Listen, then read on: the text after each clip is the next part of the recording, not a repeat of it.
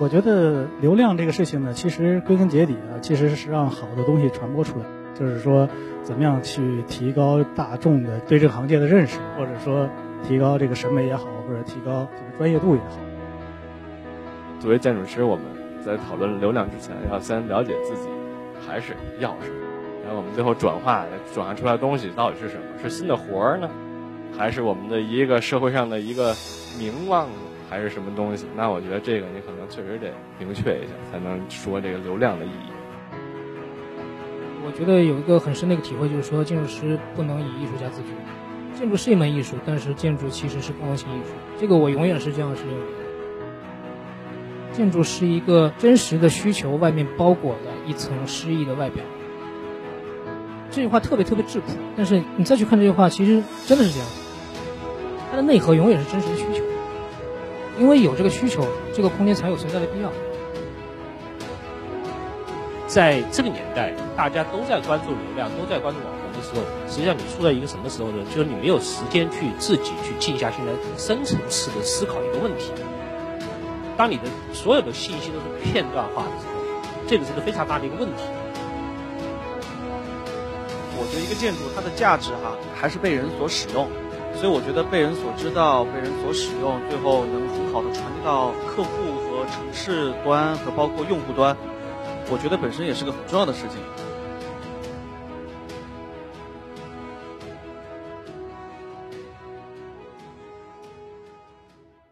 我其实有一个耿耿于怀的一个一个事情哈，就是其实我我刚拿到这。我们的嘉宾名单的时候，呃，有一点点诧异。然后，其实大家的一个差异性，我觉得可能在于对于新媒体的一种看法，或者说对流量这个东西的一种一种认识吧。与这个建筑师和非建筑师，可能这两个人群的一个关注点也有所不同。所以，其实反而得到认知的不一定是我们建筑行业的最好最好的建筑，但它一定是可以。真实的，至少能到达到民众这样子的一个世界当中的，就所以，我我感觉现在可能我们很多建筑师，大家刚才也有提到，就是说在做了一个策划或者在做运营，我感觉这个方面可能比建筑师现在作为设计这个背景是否更重要？我觉得可能站在我们的角度呢，我觉得这个年代流量也越来越重要吧。现在媒体和呃，移动互联网，我觉得越来越普及之后呢，一个东西可能就是你说的，可能它不一定是最好的，但它可能是最具传播的。因为我我一直觉得，我觉得一个建筑它它的价值哈，还是被人所使用，所以我觉得被人所知道、被人所使用，最后能很好的传递到客户和城市端和包括用户端，我觉得本身也是个很重要的事情。然后可能以前传统意义上说，我说那些非常。建构的啊，学非常学术的建筑师，以前我觉得最大的一个点就是，我觉得大家都穿黑色，是因为大家好觉得建筑师是一个很自我封闭的一个象牙塔的圈子，是吧？然后跟外界交流也比较少，所以我觉得这个行业本身就非常的封闭。所以现在自媒体，我觉得慢慢慢慢把这个给给敲开了，随着行业也开始下沉，然后可能性变得更多，年轻一代的设计师，可能建筑师进来之后呢，他的可能性玩法可能更多。我觉得。流量这个事情呢，其实归根结底啊，其实是让好的东西传播出来嘛。就是说，怎么样去提高大众的这个整体的这个，呃，对这个行业的认识，或者说提高这个审美也好，或者提高这个专业度也好，是吧？因为我觉得在中国呢，其实现在有一个很普遍的现象，就是专业呢没有得到足够的重视。打个比方说，有很多我们设计出来的作品，其实不是我们想做的，嗯，它受到的很多因素的干扰，是吧？所以说呢，我是觉得现在借助比如说这种新媒体啊，这种这种新的这种传播方式呢，能把好的东西传播出来，提高整个社会的这个建筑的这样的一个基础的这个水平，我觉得这个是最重要的。因为说到流量，作为从业者，我确实是从业者。反正我的感觉呢是，这个我们现在都比较迷信流量，确实是这个数字是特别简单的哦，咱们都特别容易能理解数字，数字十万。跟一千它就是不一样。然后我们也看到各种各样的，无论是媒体还是什么，都会宣传自己啊，全网突破多少多少多少啊，这些数字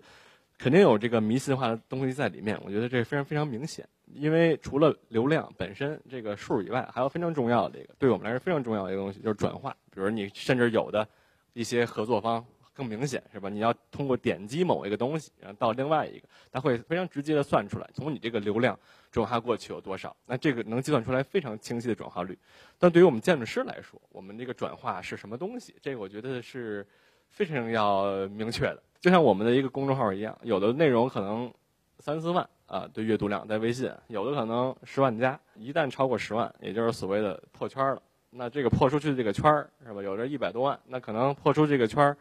并不是你想要的那个圈儿，对你不会有任何转化。呼应到咱们的这次的这个讲座的主题就是大众，他们跟你没有直接的关系，有的有的时候，所以与其是这样，那不如如果你想要真正作为建筑师，你要有一些真要想转化的话，那你可能还不如做一个非常垂直的，两千人看了，但这里全都是你的目标读者，那这个的流量可比二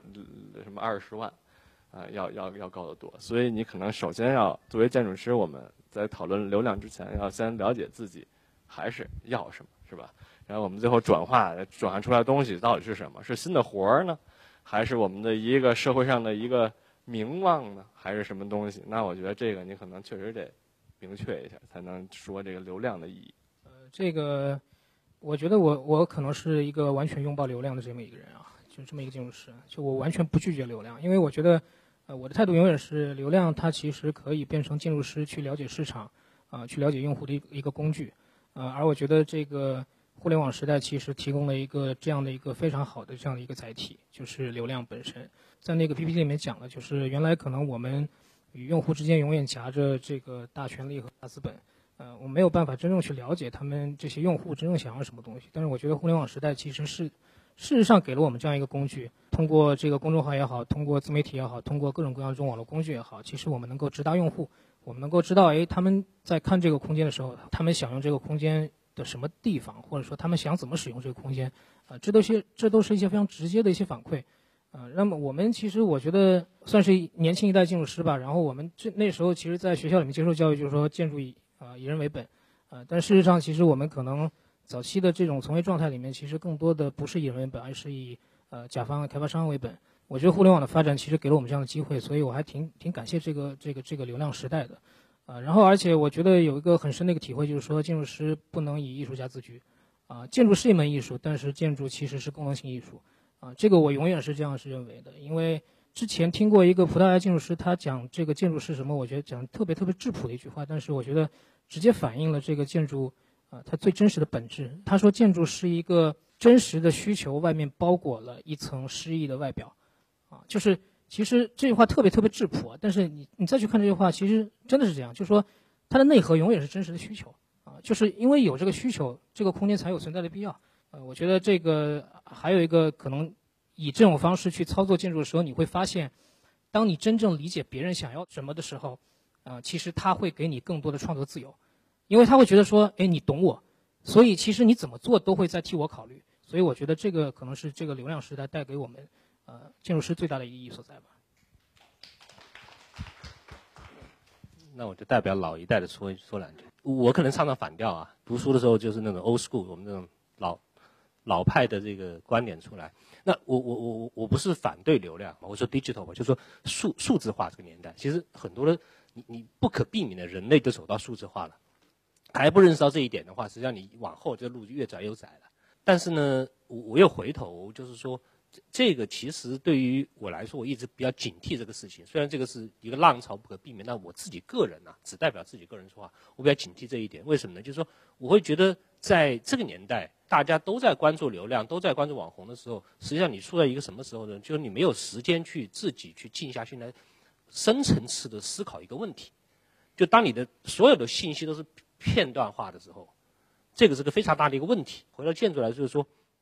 其实刚才 Larry 说的一句话，我我觉得在个评评委当中的话，就是建筑还是有需要有时候是你需要去打动人心的。我们自己做项目的时候，就是呃，我们会照顾很多的问题，甲方的要求、规划局的要求，然后呢，呃，还有很多的这个呃制约的条件、造价的原因啊什么，就是你有很多的原因去做。但是呢，你还是希望深层次的去了解这个问题，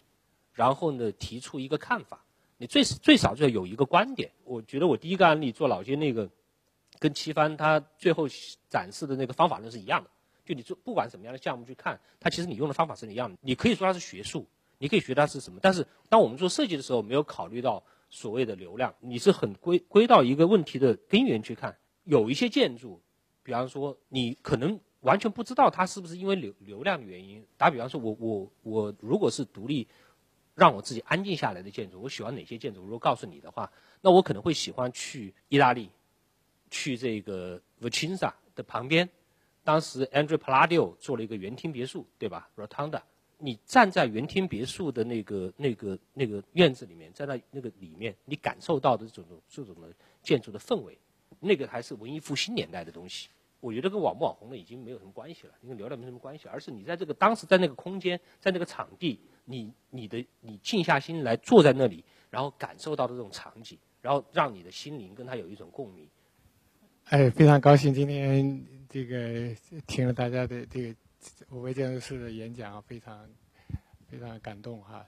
确实，我也感受到了这个我们新新锐的建筑师们都在在自己关注的领域里面做出了很大的努力。那么今天讲的呢，也就很多是关于这个建筑的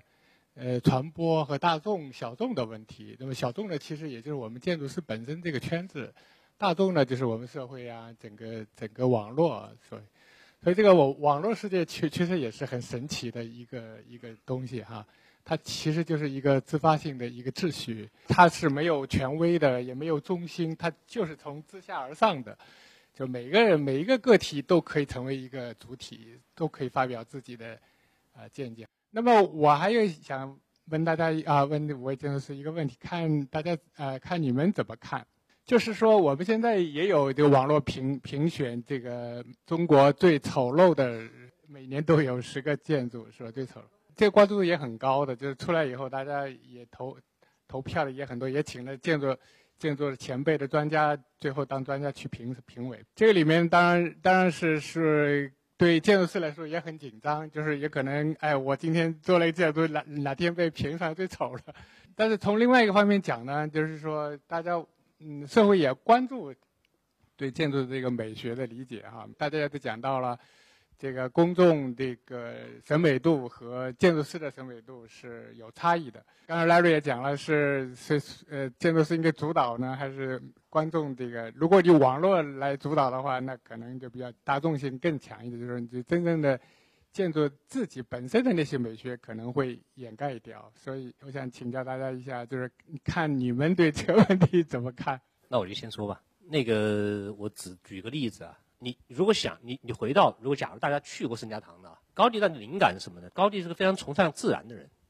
有贝壳，有花，有这些植物，对吗？他取材全是自然，但是为什么这么多年一百多年下来，然后他成了网红，然后每一年几百万、上千万的游客去看他，甚至一边在修一边还在看。他认为他不需要有新的形式，为什么呢？因为他觉得，因为高第是一个超级的宗教狂，他认为上帝的造物，他造出来的形态是最美的。我们中国也有啊，你说的那十大丑的，比方说造个乌龟，就造个乌龟建了一个乌龟的一个建筑，对吧？五粮液就把个酒瓶子放在那儿，就变成一个建筑。我觉得差的是一种审美，